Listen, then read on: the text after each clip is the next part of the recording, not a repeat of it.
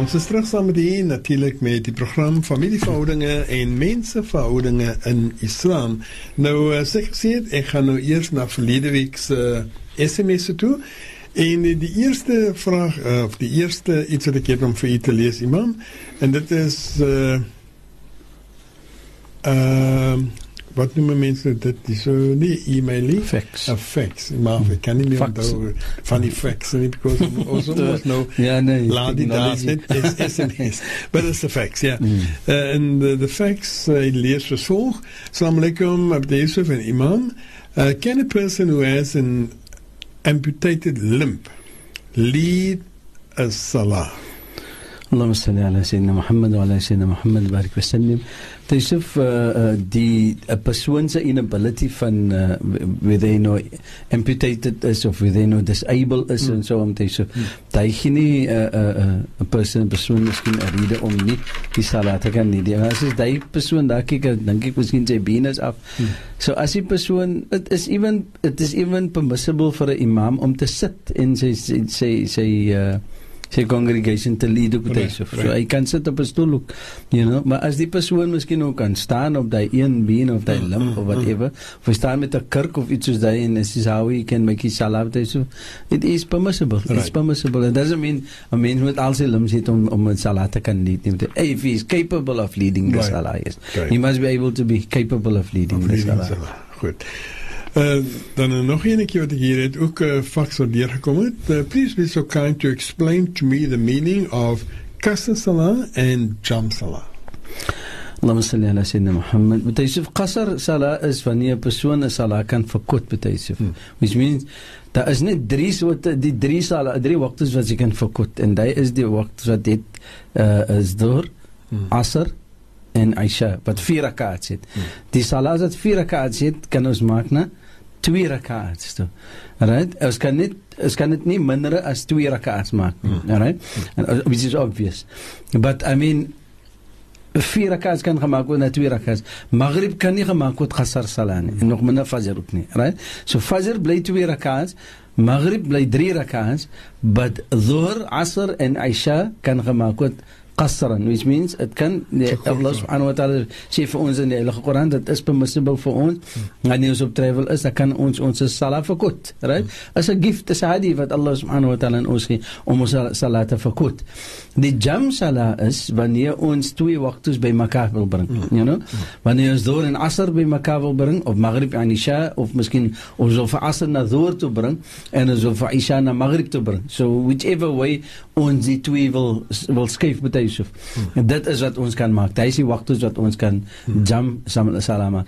Ons kan ook uh, qasar salama individually, meaning ons kan qasar maak net ja, die waktos wat ons nou kort kan gemaak word, dan maak ons elke wakto in sy tyd. Hmm. Right? Hmm. Maar ons maak dit qasran, which means dhuhr maak ek qasr, maak ek vir twee rak'at, en is asr maak ek asr, maar in elke een is sy tyd. Right. Maar as ek jam salah maak, dan kan ek die twee salahs by mekaar bring. Right. En right? in in een van die waqts. In een van die twee van een van die waqts, ja. Of na asr na dhuhr of dhuhr na asr, no. maghrib na isha of isha na maghrib. Hmm. Right?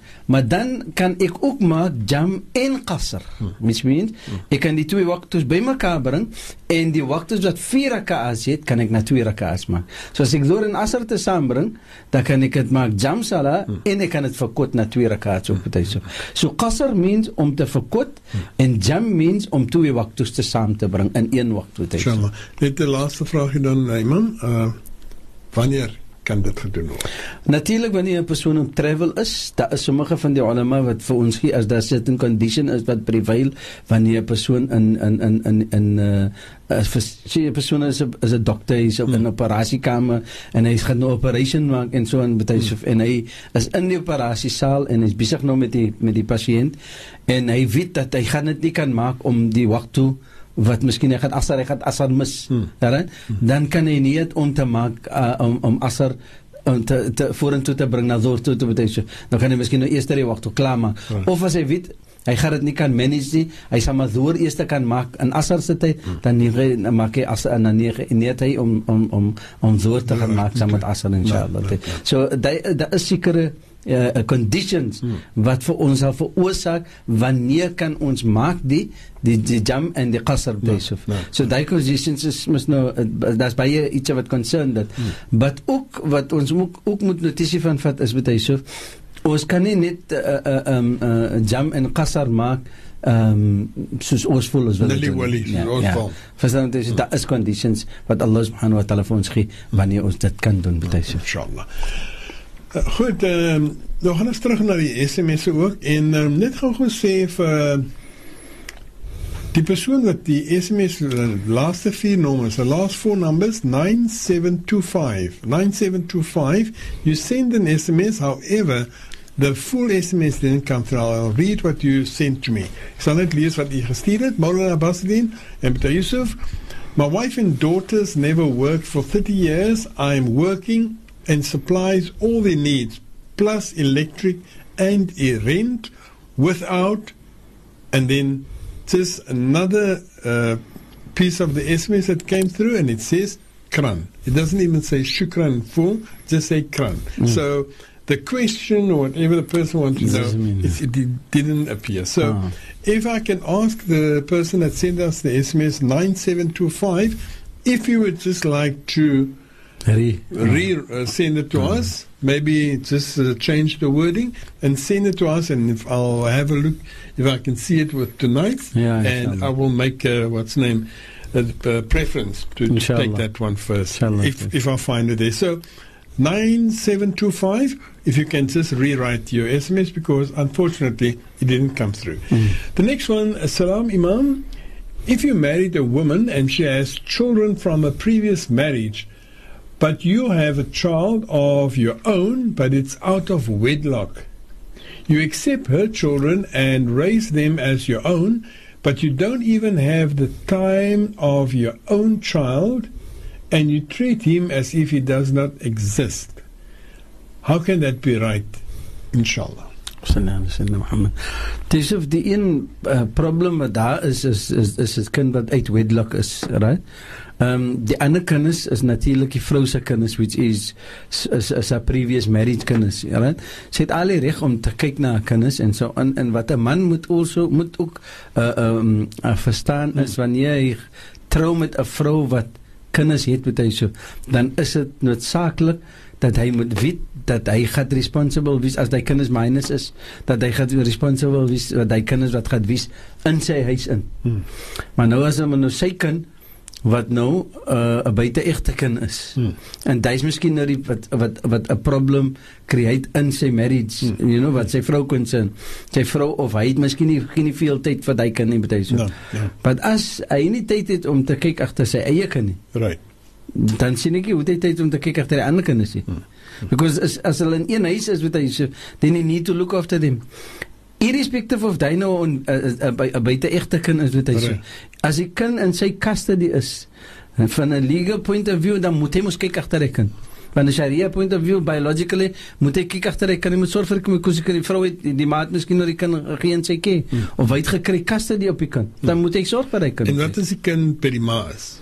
By die ander ma. As die kind by die ma is, which means vrou, is ja. mos 'n onwetlike vrou vir hom. Reg? As hy was mos getroud met haar nie. Mm. As die kind daar is met Yusuf, dan moet hy maar net sorg vir daai kind wat hy kan. You know, en wat hy kan doen vir vir daai kind because wet sharia wise as daai sharia wat sharia, sharia concern as daai miskien nog nie sy kind nie. Maar as biologically moet hy nog altyd kyk agter daai kind. Daai vrou kan mos maintenance claim van hom. Hmm. So as die ander kinders in sy huis is, reg? I you know hy moet sy tyd maak. As hy moet support hy kan moet hy support hy kan because as hy vrou gaan na die maintenance court to she's got all the right to claim maintenance from him.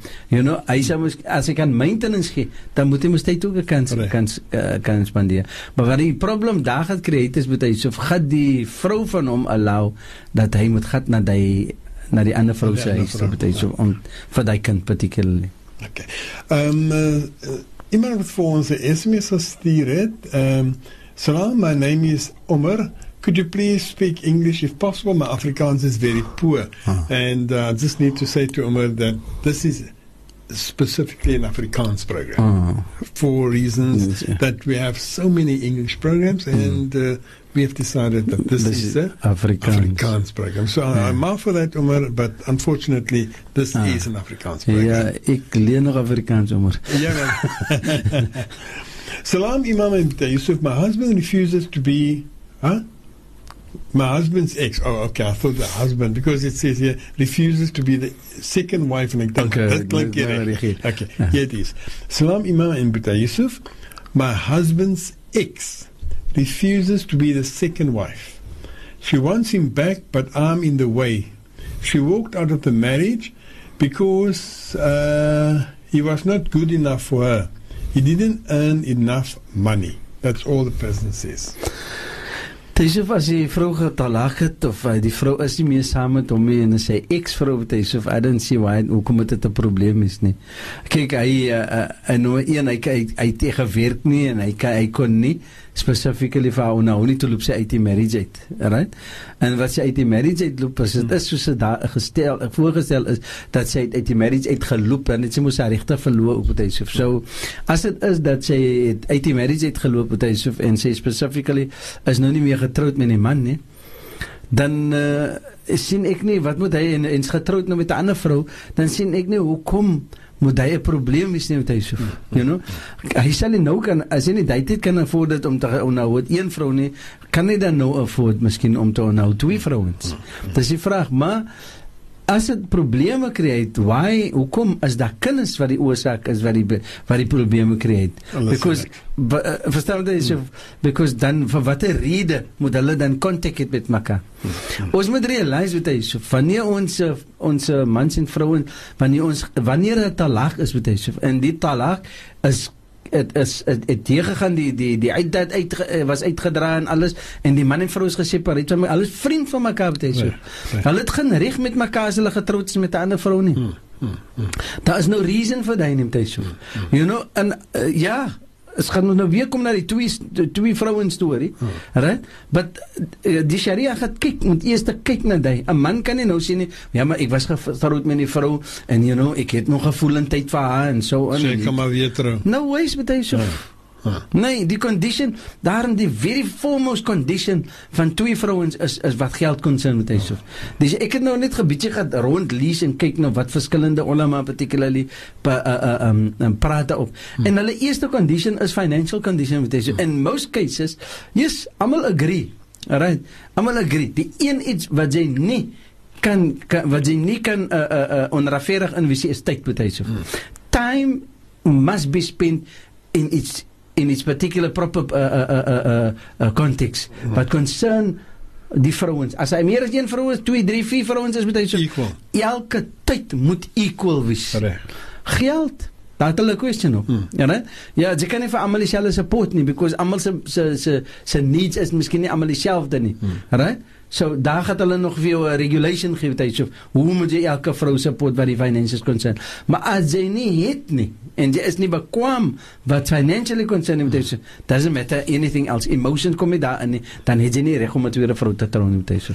Shukran Imam, kom ons vat gou 'n breek, ons is nou terug. The Voice of the Cape, 91.3 FM stereo. Sandown Mercedes Benz certified pre owned dealers are having their annual financial year in clearance. Visit us at Mercedes Benz Century City, Claremont, and Kulenberg before the 30th of November to choose our specially selected certified pre owned or demo vehicles and enjoy 10,000 Rand trade assistance with a complimentary tracker and choose to buy now and pay your first installment in 2015 with our exclusive three month payment holiday. Agility finance packages are available to suit your individual budget. To take advantage of this exclusive benefit, SMS demo to 31155. T's and C's apply. SMS is charged at 1 Rand 50. Fadil, dink jy nou regtig jou hare gaan in die oë wy as jy op die kobra gaan?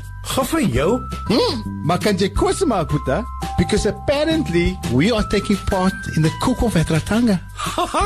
the last time I made frikadelle, it looked like mince curry. Take part in the fun with VOC's Family Day at Bratanga Junction on Sunday, the 25th of January 2015. With 23 rides, loads of entertainment, AC garden, stalls, prizes, kiddies fancy dress party, a soft cook-off, and so much more. It's the place to be this summer. Book your tickets at 120 Rand only by calling 021 442 3500. The VOC Family Day at Pratanga Junction, Sunday the 25th of January 2015. Don't miss it. The Voice of the Cape is looking for desk controllers to work shifts. If you have matric or equivalent, must have own transport, and experience in media is preferable, then send your CV to info at vocfm.co.za. This position is a fixed term contract.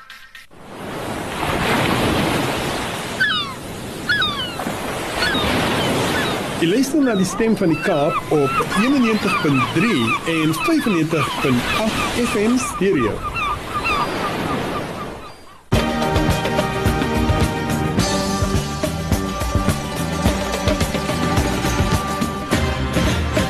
Weer terug saam met hier natuurlik met ons program Familieverhoudinge en Menseverhoudinge in Islam.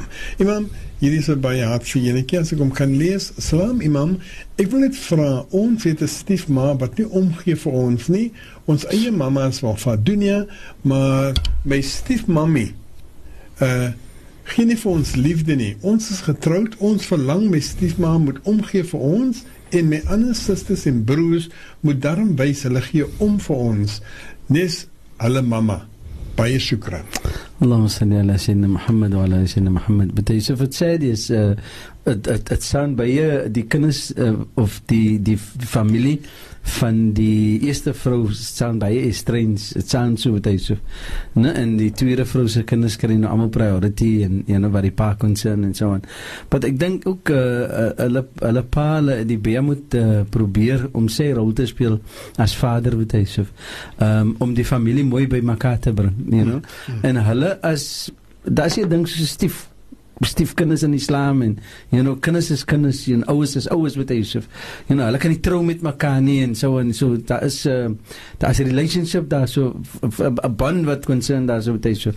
So die simple reason is dat hulle moet probeer om by mekaar uit te kom deel hulle vader. Hulle vader is die ene wat die kinders met almal by mekaar bring en hulle en die moeder en mooi vir hulle te verduidelik. You know, die is die kinders se se se grievances en hulle voel dat hulle wil pad van die familie wees, weet jy so. Hmm. Is mooi om te kan sien dat daar is kinders wat wil pad van 'n familie wil wees, you know. Normaalweg wil mense mos hey, ek wil liefste rit kom van die familie of weg van die familie kom. Nee.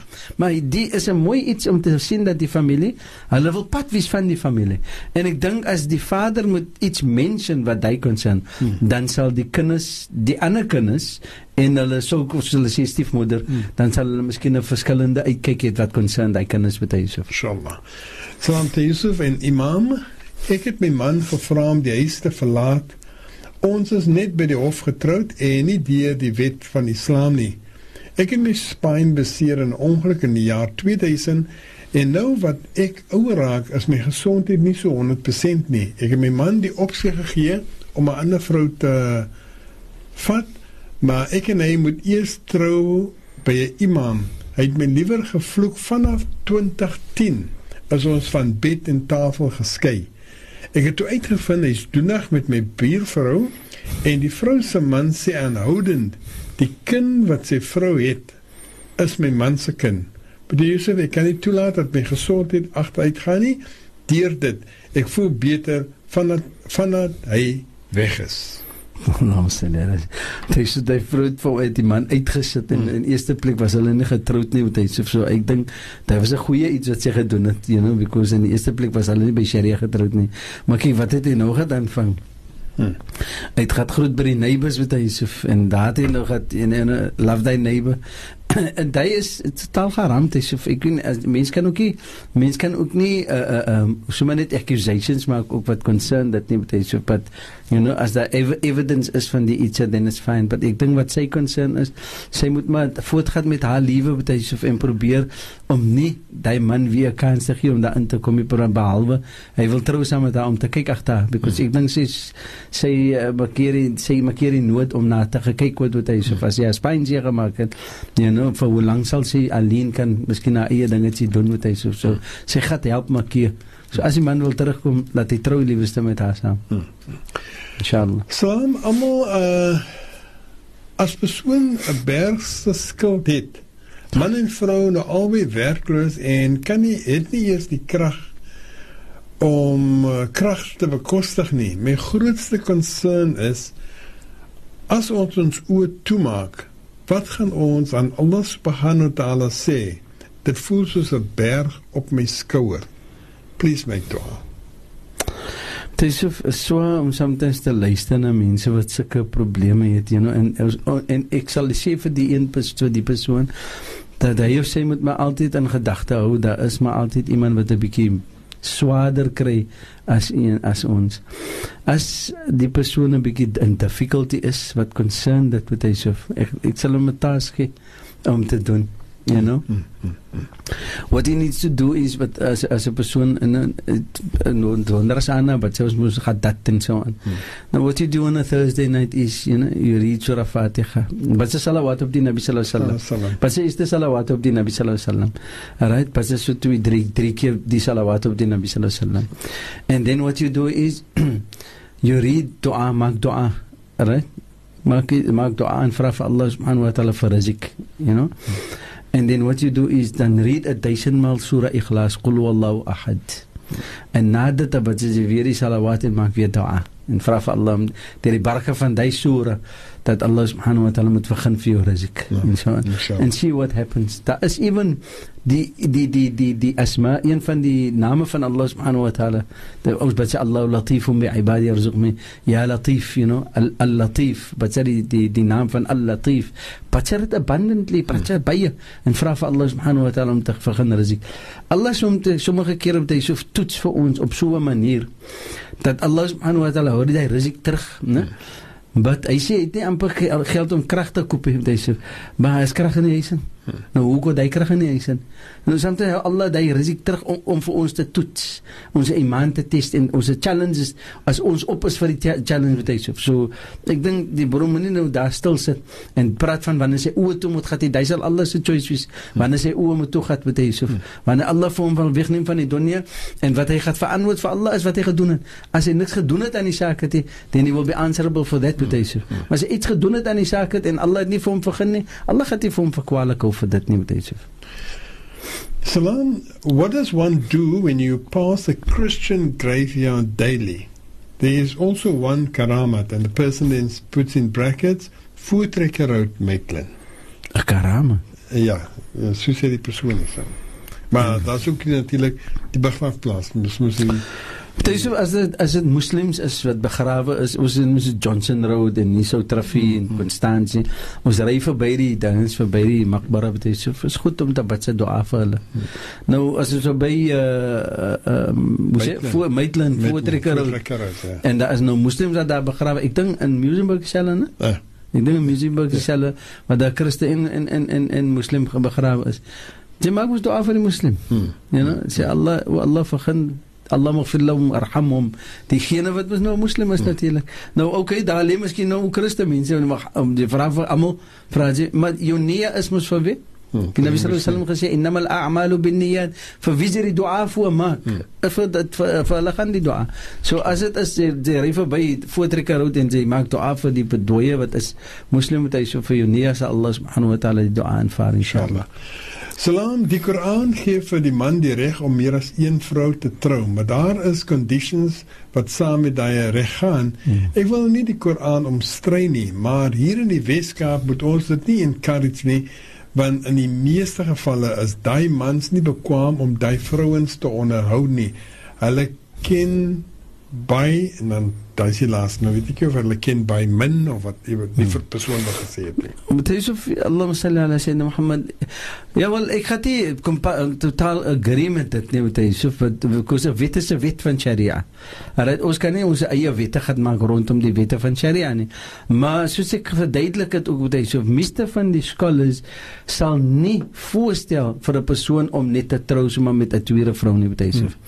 'n hmm. Tweede vrou daar is multiple conditions wanneer die persoon kan trou met 'n tweede vrou. Hmm. Ja, dis manne wat deur die draad geglip het met hy Yusuf en hy sommer net getrou met 'n tweede vrou because hy is 'n good luck charm, you know. Hmm. But hy kan nie hy kan nie agter die hy kan nie uh, hy bekostig om te kyk agter hy vrou nie. As dit kom hy het net die trou is wetlik trou is reg, hmm. maar is haram wat hy doen. Hmm. So it's it's hy is 'n man hy as hy sterk genoeg is om daai burden te kan dra van haramskapitaal so dan is dit sy storie. Good luck. It's good it's, uh, ja well mm. good of bad luck whatever yeah. luck is vir hom met hy so. Mm. maar die die trou is wetlik. Daar is nie haram in die trou nie. Maar wat in haram is is die manier hoe hy trou en hoe hy is wat haram is met hy so alright. Islam Sheikh I'm married almost 30 years and my husband is hiding his money and payslips all the years from me When we got married, I had a house and a car, and I helped him to get where he is today. But he's so nasty with me, I can't even give up my job to spend time with my kids. He don't communicate, and when I say something, he gets angry and walk out. What can I do?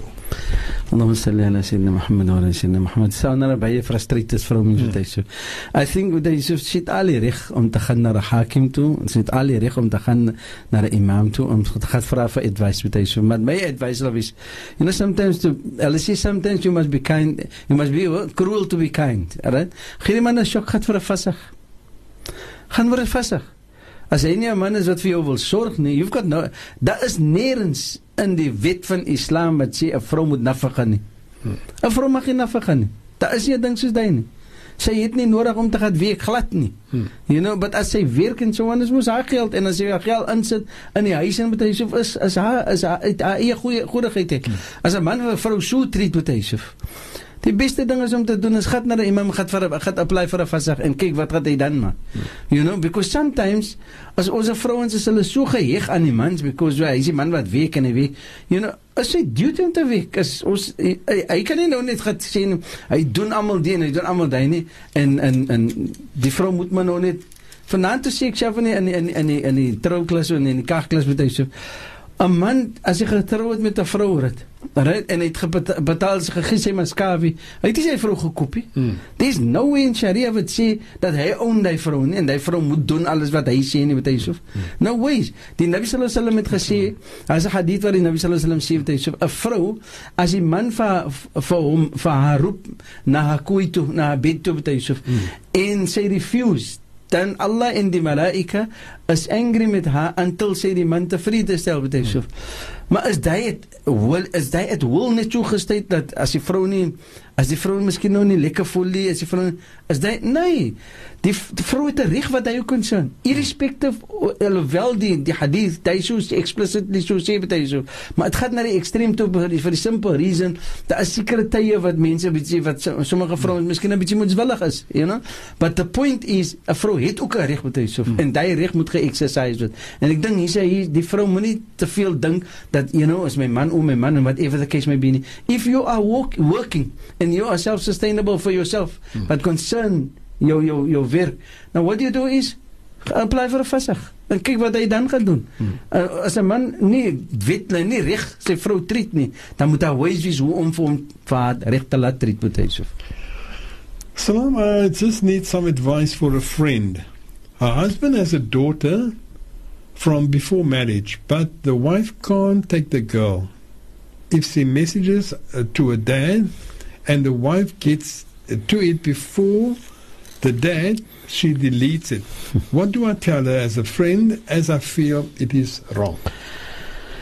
Dis of you know dis uh, daar is nou 'n klaar weer is, is is weer 'n issue van 'n zina case is weer 'n issue van 'n case wat 'n persoon 'n uh, buite 'n uh, egtelike kind het wat hy sê. And those are the things that almal wat ons moet realize wat die persoon wat 'n uh, persoon moet regtig realize uh, as 'n man You know, wanneer 'n persoon 'n kind het wat 'n zina kind is, weet hy so Allah subhanahu wa ta'ala en die Rasul sallallahu alaihi wasallam sê vir ons uh dat ولا تقربوا الزنا من naby zina gaat sê Allah subhanahu wa ta'ala vir ons.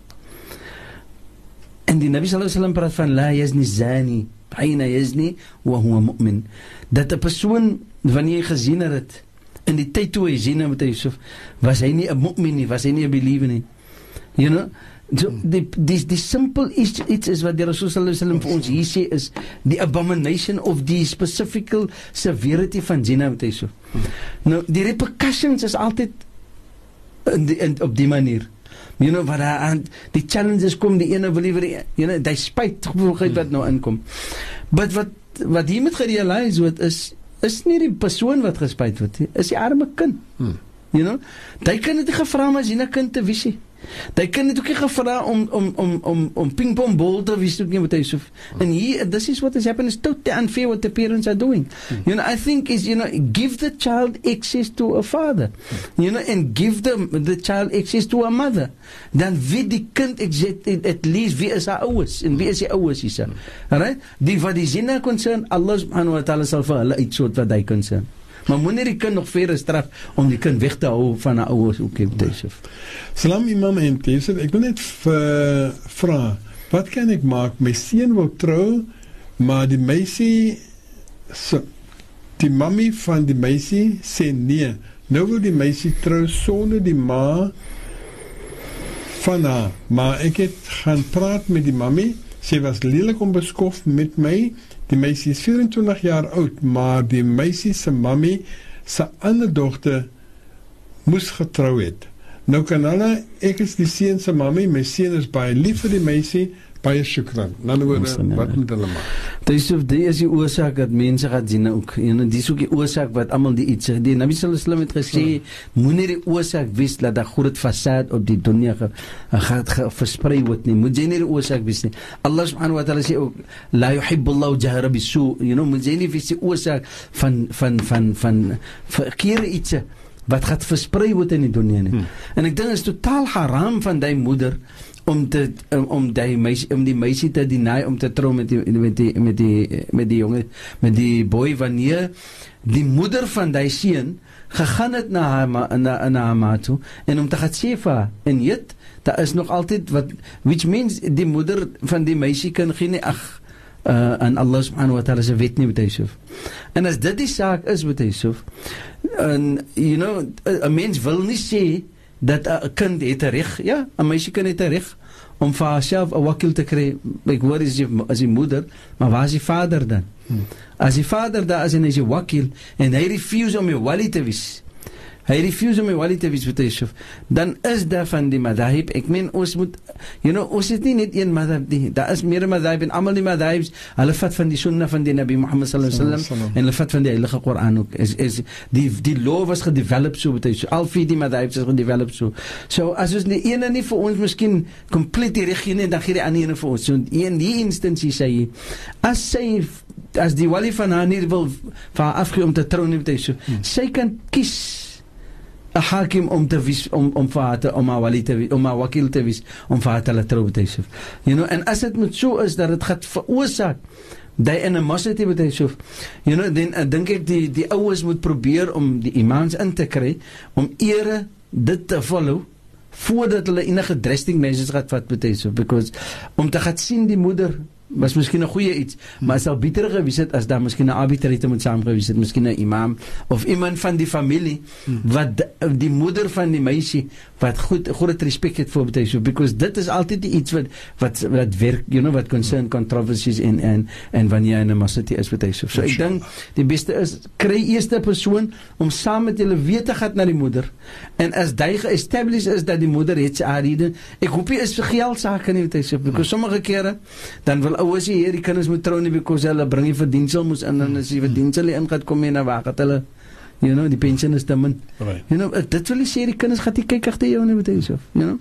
So ek dink die ouers moenie onregverdig wees om die kinders weg van mekaar te hou nie dit gaan vir ouers groot sien inshallah. Inshallah ons gaan 'n vinnige breek neem en dan gaan ons voort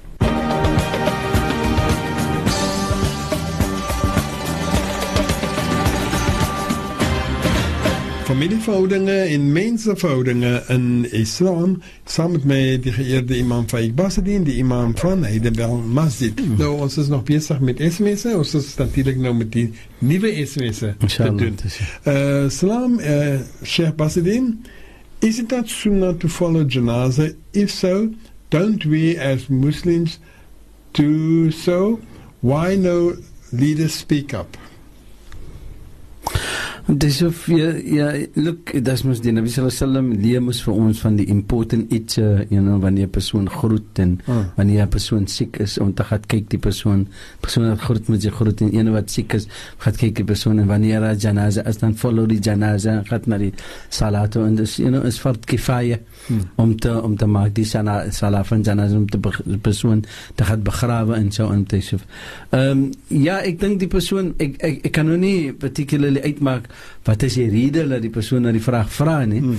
Maar ek dink is because hulle dit miskien ge gen uh, genotis dat by 'n sekere janaza miskien mense follow nie die janaza nie of whatever the, of was miskien nie by die janaza nie of whatever the case may be. Hmm. But you know sometimes mense moet altyd maar sy neighbors laat weet betyd so in die vorige jare was hy mos mal boet gewees mm. dat hy mal boet miskien nog geloop in die pad en gesê vir die mense dat jy nou dat daar is 'n persoon wat maningel is en so aan want ek dink hy is ook iets wat 'n bietjie uitdaag mm. mense gaan sommige kere net uh, janaza janazas toe wat hulle goed bevriend is mee en so met hy so. Maar as ek en is in die naby vicinity met hy so, gaan kyk weer die janaza. Gaan al is dit 'n vreemde persoon. Daar is groot baraka in om te maak die salah van die janaza. So is goed om te gaan uh, gaan follow 'n janaza. Spesifiek die salah te gaan maak met hy so en die persoon te gaan begrawe inshallah. Inshallah. Salam Sheikh, when a woman is under idda iddatul talaq does the man still need to nafaka? Yes, weet jy, so die man nog altyd vir nafaka tot op die tyd wanneer die vrou se idda om is, weet jy, so you know, is, en sy idda om is, dan is sy mos 'n vrye vrou, you know, as dit is dat wat uh, wat uh, tali, uh, wat so sê die idda van um, van rujo die persoon het miskien nou 'n uh, idda gee wat 'n revocable idda is, weet jy, so wat die vrou kan terugtrek, né? Ehm um, dan is muraja wat hy kan maak hmm. dan specifically dan kan hy nou uitdai vir as as 'n blesse onder uitda hy sorg vir hy nafaka nog altyd vir en wanneer hy uitda om is dat sê hy reg om te trom met hom of hmm. sê hy reg om te trom met wie ewe else wil as dit die talak van ba'in is wat hy sê vir die einde dan is daar van die ulama wat ook vir ons sê dat hy vrou mag nie eens onder sy dak nie uitda ombring nie hmm. en dit sê moet separate maak uitda right en as dit uit daarom is dan kan hulle mos nie trom met mekaar nie because is drie talaks wat nog is. Right, dan mag hulle nie en hy moet nog altyd van nafaka tot op die einde van die idda inshallah. Ja, inshallah. Ehm um, ek ek smaak nou want imam het gesê ehm um, die eerste talak is wanneer die vrou kan terugtrek. Nou, ek wil net sê As niks trekker nie, ek kan die talak terugtrek. nie die ek kan ek kan maar raai. Ja, maar as ja. miskien baie ouens wat sê, "Wel, hier is dit nou." Nee, kan ek kan vir so wat nee. Nee, die talak, talak ja, ja. Is 'n talak raja in die sê talak wat revocable ja, is. Maar nie vir die vrou terug. Ja. so I'm imam, I'm happily married with my husband and the only problem is he's always with his family every weekend, he never spends time with me and the children. She's very happy with him. Yes, but that's uh, that's the one. In other words, the the relationship is is fine. Uh, that is die die die verhouding is goed. Maar dis 'n groot iets vir hy so. Dis is dis 'n klein iets en dis 'n small vir uh, ding is die um wanneer hy spend spend tyd met sy wat is dan die verskil van uh, sy saam met hom tyd spend saam met sy familie? Mm. You know, en hoekom kan hy dan nou moet hy dan nou alleen sy tyd spend saam met sy familie? Ek dink met hy so you know um Daai skool isolation is daai hmm. nou wat hierdie familie en sy kinders nou isolate van sy hmm. van sy broers is. Ek dink dis al is dit miskien nou nie elke weekend nie. I think it would be good as 'n goeie iets wees as hy sy familie ook sy vrou en sy en sy kinders ook dan toe kan neem mm. om vir om saam met om tyd te spandeer met sy familie wat hy so. Mm. But um, al is die verhouding hoe goed tussen hulle twee wat hy so. As dan met een as as sy dit moet opbring, mm. dan gaan dit 'n groot kwaad wees. Mm. You know? En as 'n man se responsibility dat sy vrou en sy kinders sy familie moet goed ken. Nee, nee. nee. Ek maar as ek nou net ja, kan aankom en weer die advokaat wees. Yes. Die devil's advocate Ja, ja, ja. sê, nee? Ja. Wat van die geval waar die vrou sê goed en wel, maar ek wil weekend of 'n weekend of uh, sekere weekends wil ek tyd spend met die kinders en jou. Alleen, nie, nie met familie nie. Sy het al die reg met Yusuf. Sy het al die reg because nommer 1 is tyd is pad van sy nafaka. Ah. Tyd wat hy moet gee aan sy vrou is pad van haar nafaka. Hmm. You know? Dan kry jy mos uh, die die die soekne wat is die die die die die uh, die nafaka van van die huis. Dan kry jy die nafaka van eet van uh, taam, kry jy die nafaka van sharab, die nafaka van drink, you know, die nafaka van klere. You know, nafaqat al-misl, almal die difference kot so 'n nafaqat is daar. Wat 'n persoon moet gee, maar tyd is ook pad van haar nafaqa. Hmm. You know, even die cohabitation, die personal relationship is op pad van 'n nafaqa. So ja, as hy moet elke weekend nou so sê dit daar stel, sy tyd gaan spandeer, dan gaan die relationship goed dit nou is met hy so but die moment dit op gaat gebring word dan gaan die relationship, relationship some sort of 'n 'n 'n 'n rift het betref. Alright. So die beste ding hier is is om dit voor te bring vir hom, om vir hom te sê, "But kyk hier my geliefde, ek wil mos ook daarom 'n bietjie tyd, Alright. jou tyd hê. I am ek en my kinders maak jy ook mos jou personal attention." En is 'n titel daarvoor. Ja, alles in title daarvoor. Alright. You know? Goed. Mam, kom ons vat gou die rybreek.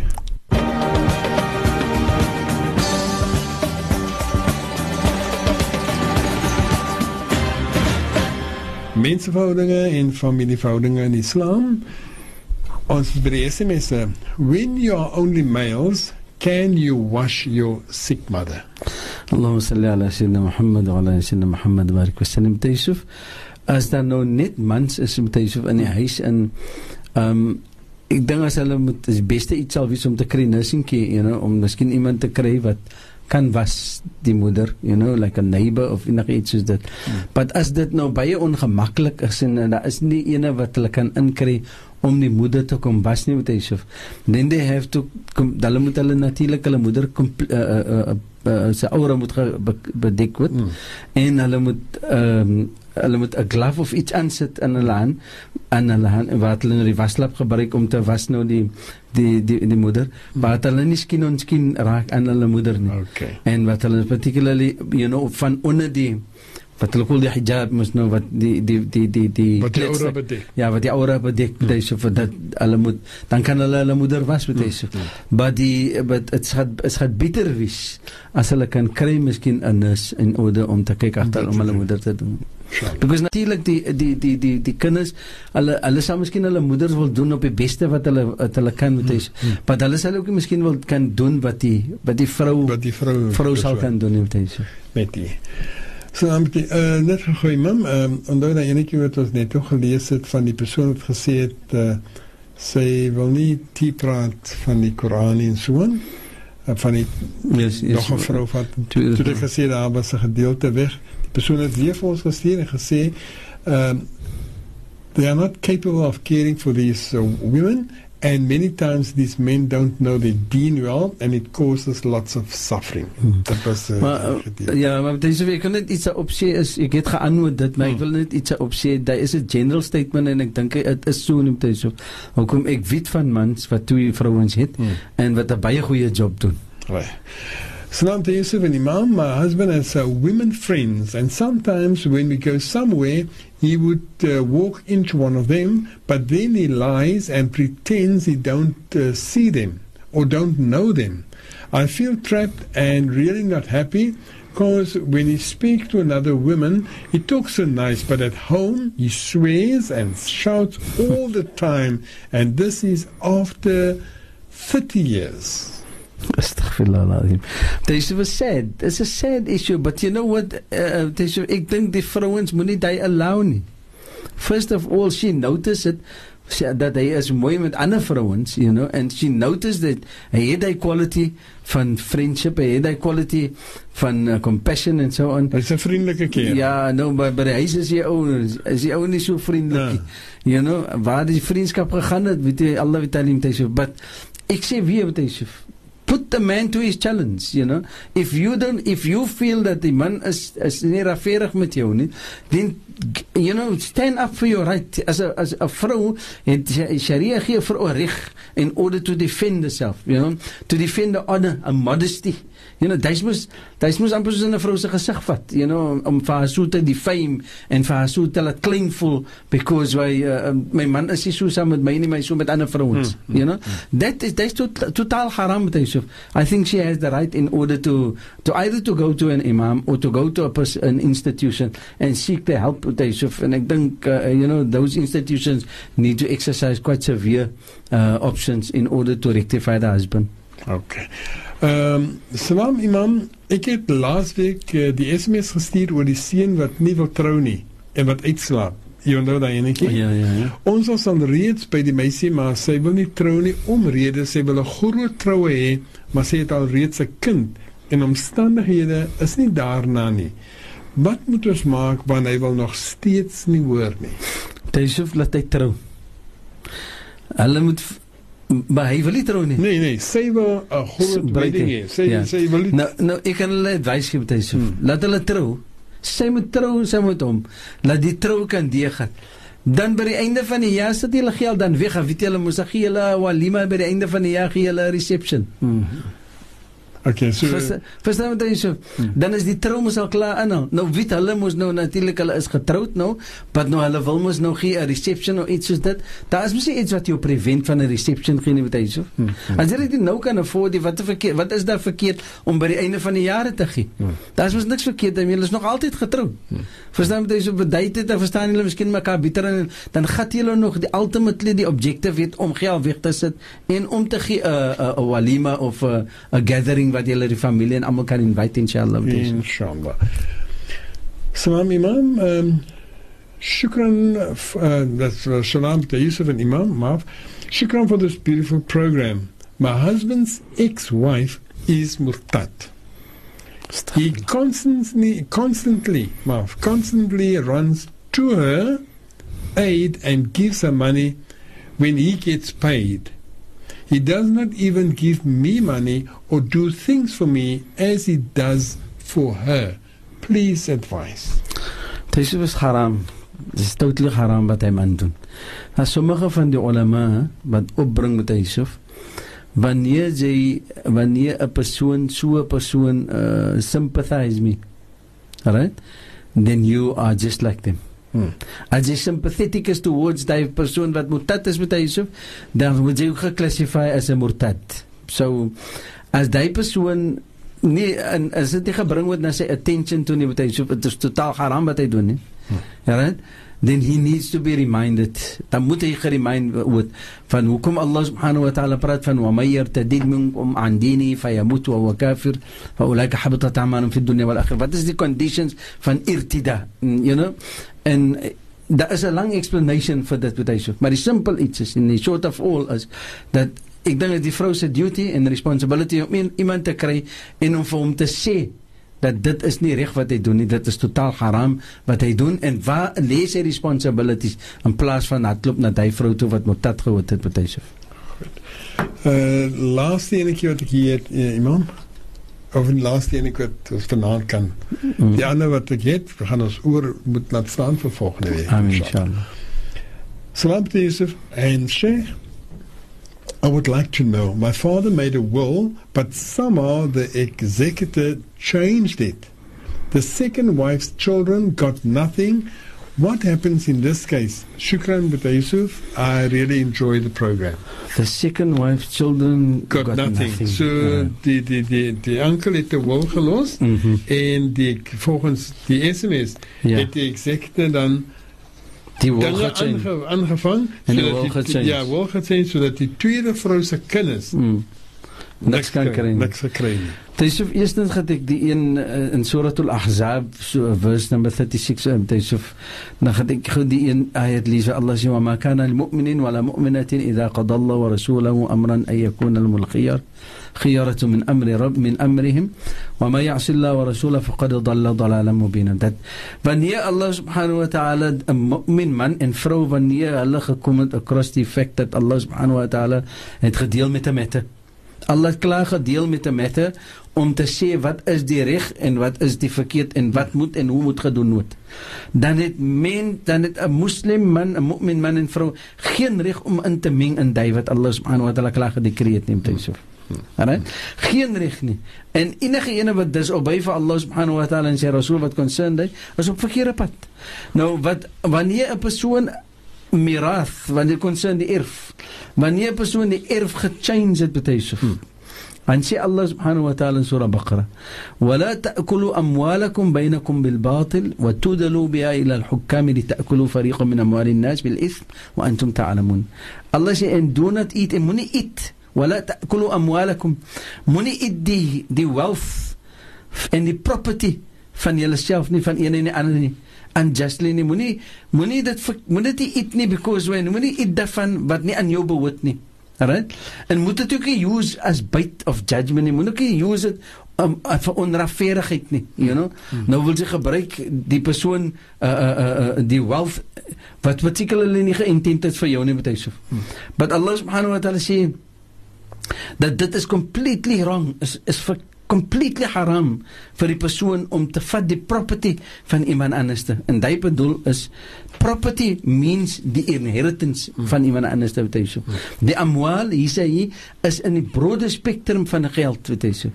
Van wealth wat concern jou vader se wealth. Wanneer jou vader se wealth en gaan dit wees jy weet jy so. As die vader nie het 'n wil nie. Hmm. Waarna toe moet ons gaan? Ons gaan na die Sharia toe. Die Sharia stipulated straight uit exactly wat hy so die kinders as hulle as as as as 'n kinders is, hulle gaan erf. As daar nie kinders is nie, wat erf die moeder? Wat erf die broer?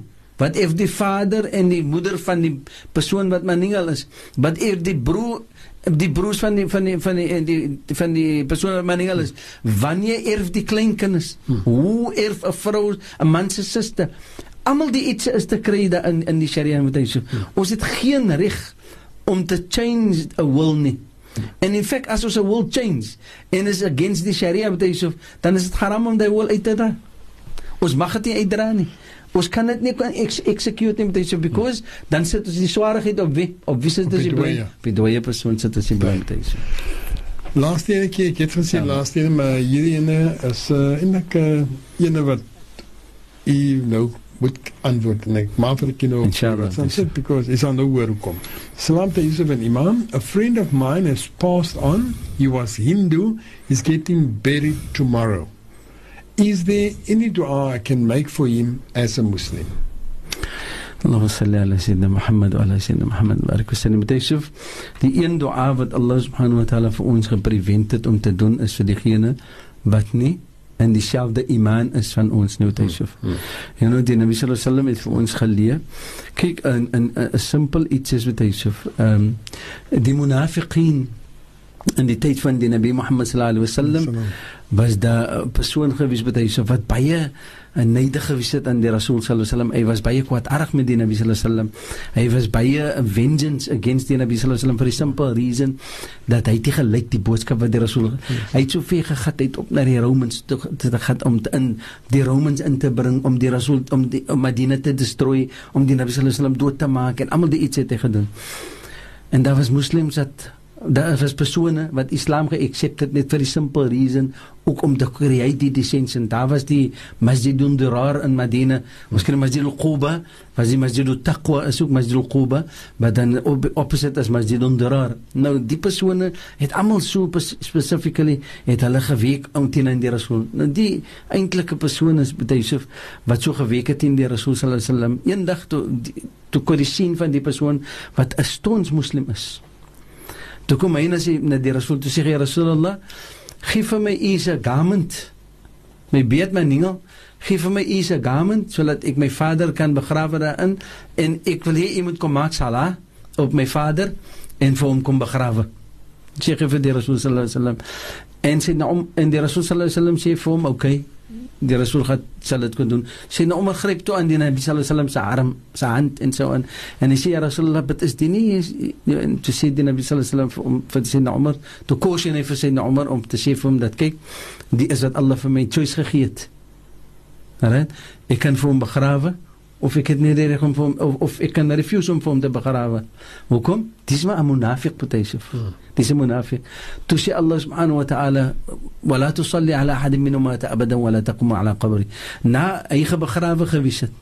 Toe die eie gereveal dat die persoon wat nie wat 'n munafiq is met Yusuf dat ons mag die nabi mag dua maak vir hom die nabi mag eens so naby gaan om salat te maak en sy kind gestaan by sy qabr nie. Because hy was 'n munafiq nou die persoon wat glad nie vir Allah geaanvaar het in sy in sy in sy iman en glad nie met Yusuf dan het Allah subhanahu wa ta'ala ook nie vir ons geallow om dua te maak vir daai persoon nie. Die sympathie en die dua wat ons kan maak is vir die familie. Wat lewendig is.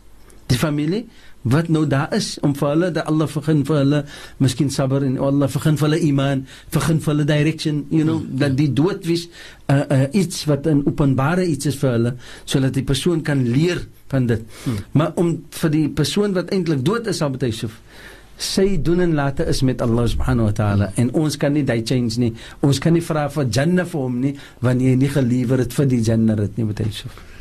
Shukran imam, uh, duidelik gestel daar en ongelukkig. Dit is dan ook die laaste SMS van vanaand. So van u wat SMS gestuur het, dit staan oor vir volgende week. If you sent us an SMS and it wasn't read this evening no, for no other reason but time mm. is up. So uh, I will most definitely first go to your SMSs after the Nasira. Next week inshallah before we go to any of the other SMSs. Met dit imam, is dit tyd vir ons om te groet. Eers weer is jy by by Shukran. Baie tramakasie weer wonderlike program gehad. En wil ek weer vra vir jy om vir ons te klaar te maak met dua inshallah. Vir diegene wat nie so gesond is nie. Eerste ons families, ons ouers, broers, susters. Amen. Families, kinders en onsself. En dan uh, was ek ook gevra iemand vir my uh, SMS het hier gevra of ek vir u kan vra nie. Haar dogter Nazarene is die kind se naam sy verjaar en u vrou insluit in die verjaarsdag inshallah.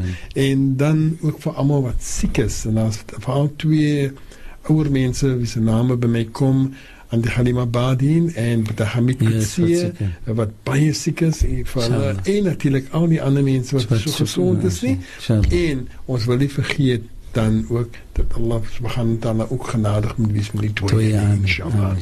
Ek moet sê so wat ek net by het is um, ook my uh, my oudste broer uh, Shamil is 'n seun hy trou ook die inshallah. oor die naweek wat nou voor lewe by Yusuf Mohammed Salih Allah ta'ala vergun vir hom ook 'n goeie lewe. Met sy vrou en almal die persone wat gaan trou Want dat je zodat Allah subhanahu wa ta'ala van hem protect en van hem guide. Dat hulle een mooi leven moet leven. You know, en die enigste guidance dat hulle gaat krijgen is van Allah subhanahu wa ta'ala en zijn rasool. Dat Allah vir hulle ook moet lei op die rechte pad inshallah. Dat hulle een mooi leven en goede kennis moet voorbrengen in die leven inshallah. Al-Fatiha.